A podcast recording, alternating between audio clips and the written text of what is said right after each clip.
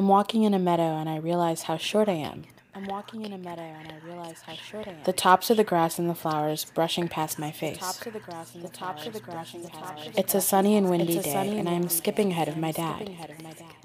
It's one of our bonding walks, just him and me, and he is behind me holding a basket in one hand and a book in the other. You know, uh, Indian food is very spicy and like lots of vegetables and curries and warm. And I think everything that I remember from being in Pakistan is cold and sweet and in a very hot climate. And I think that like as a kid that makes sense. Like We finally stop at a clearing, and he motions for me to sit down. He spreads a blanket down. He pulls things out one at a time outside of out of his basket. Oh wow! I'll, now that we talk, I'm remembering something that I haven't thought about in a very long time. In Pakistan, in Karachi, there were um, outdoor movies. You know, like the drive-in. You walk, you stay in the car, and there's a big projector.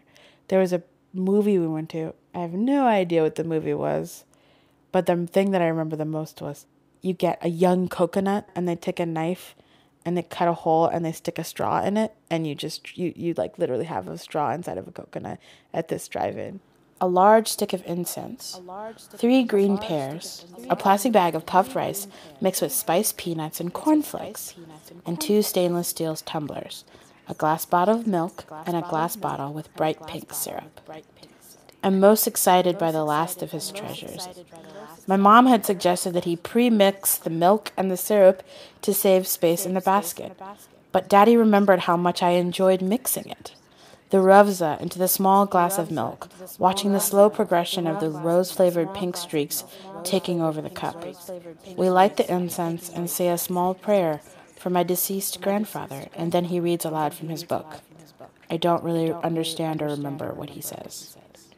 That memory to me stood out, but to him would just be like another time, you know, like it wasn't like this big deal for him. He, he was like, Yeah, we did stuff like that I wouldn't say that he remembered the exact day or like what exactly happened. I don't think that, you know, my father like remembered the clinkling of glasses like the way that I did, you know, and how that still stands out to me and is feels feels like it's significant to me. Pakistan I will always be in my heart and in my head. I will always be partially in Pakistan. Um, even now, even yesterday. Cold and sweet.